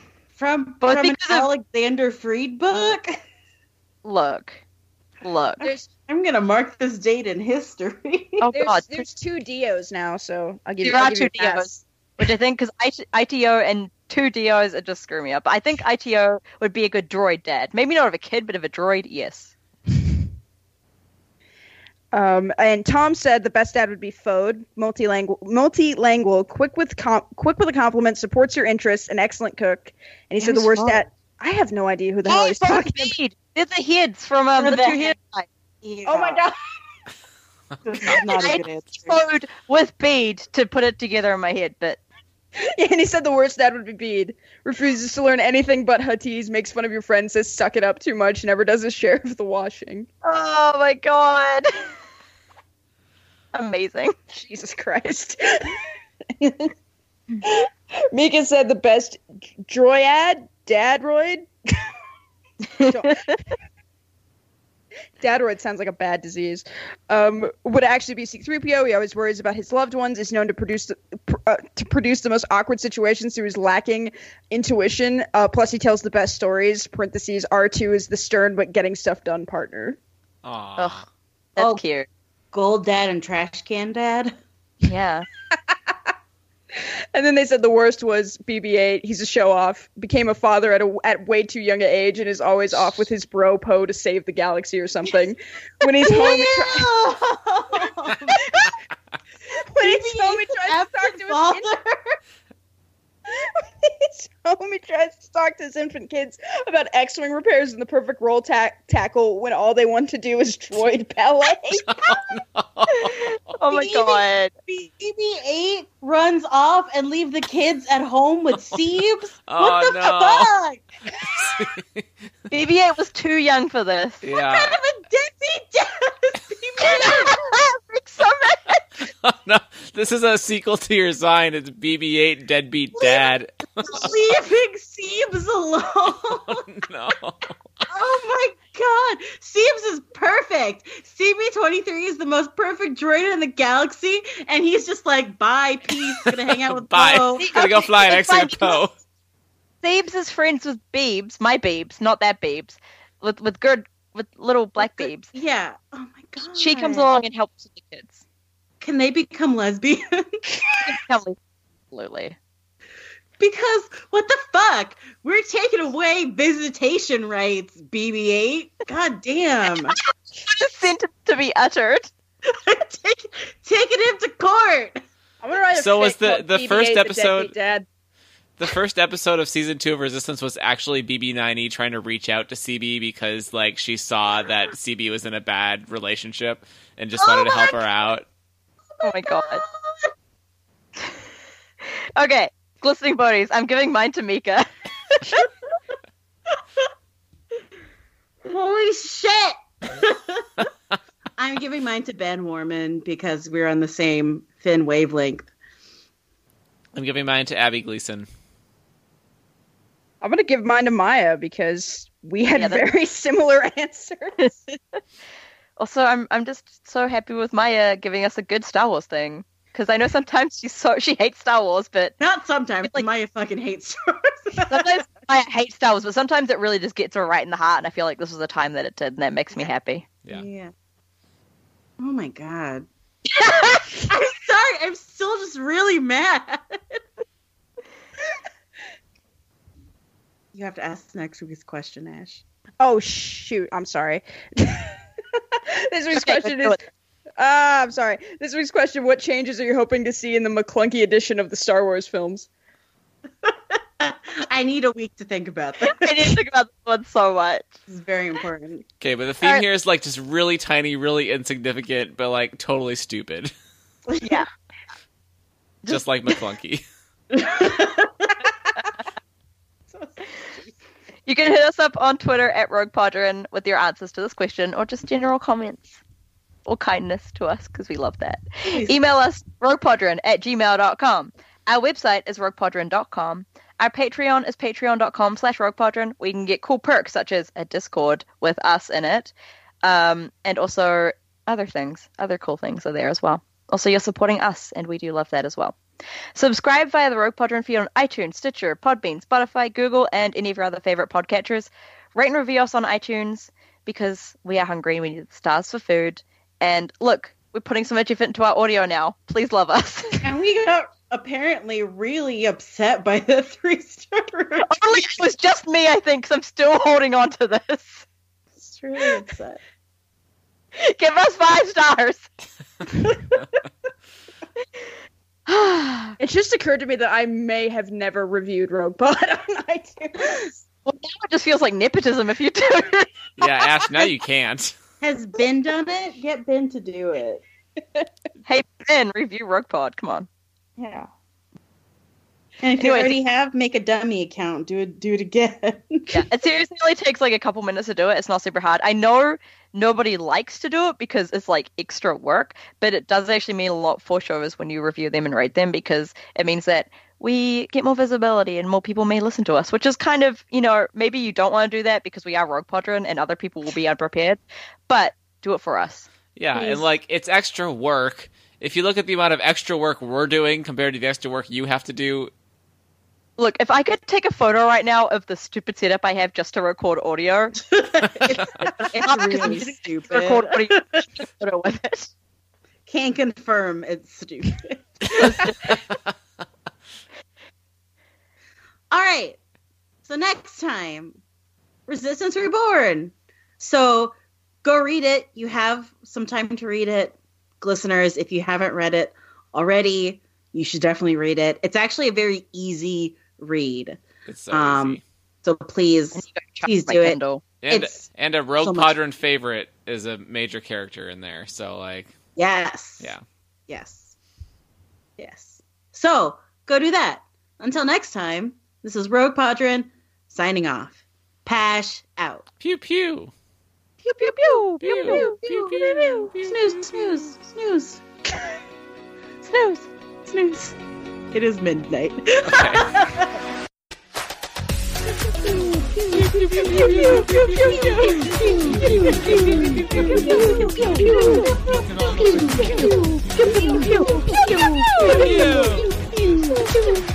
Pew, pew, pew, pew, pew. Out! Dash out!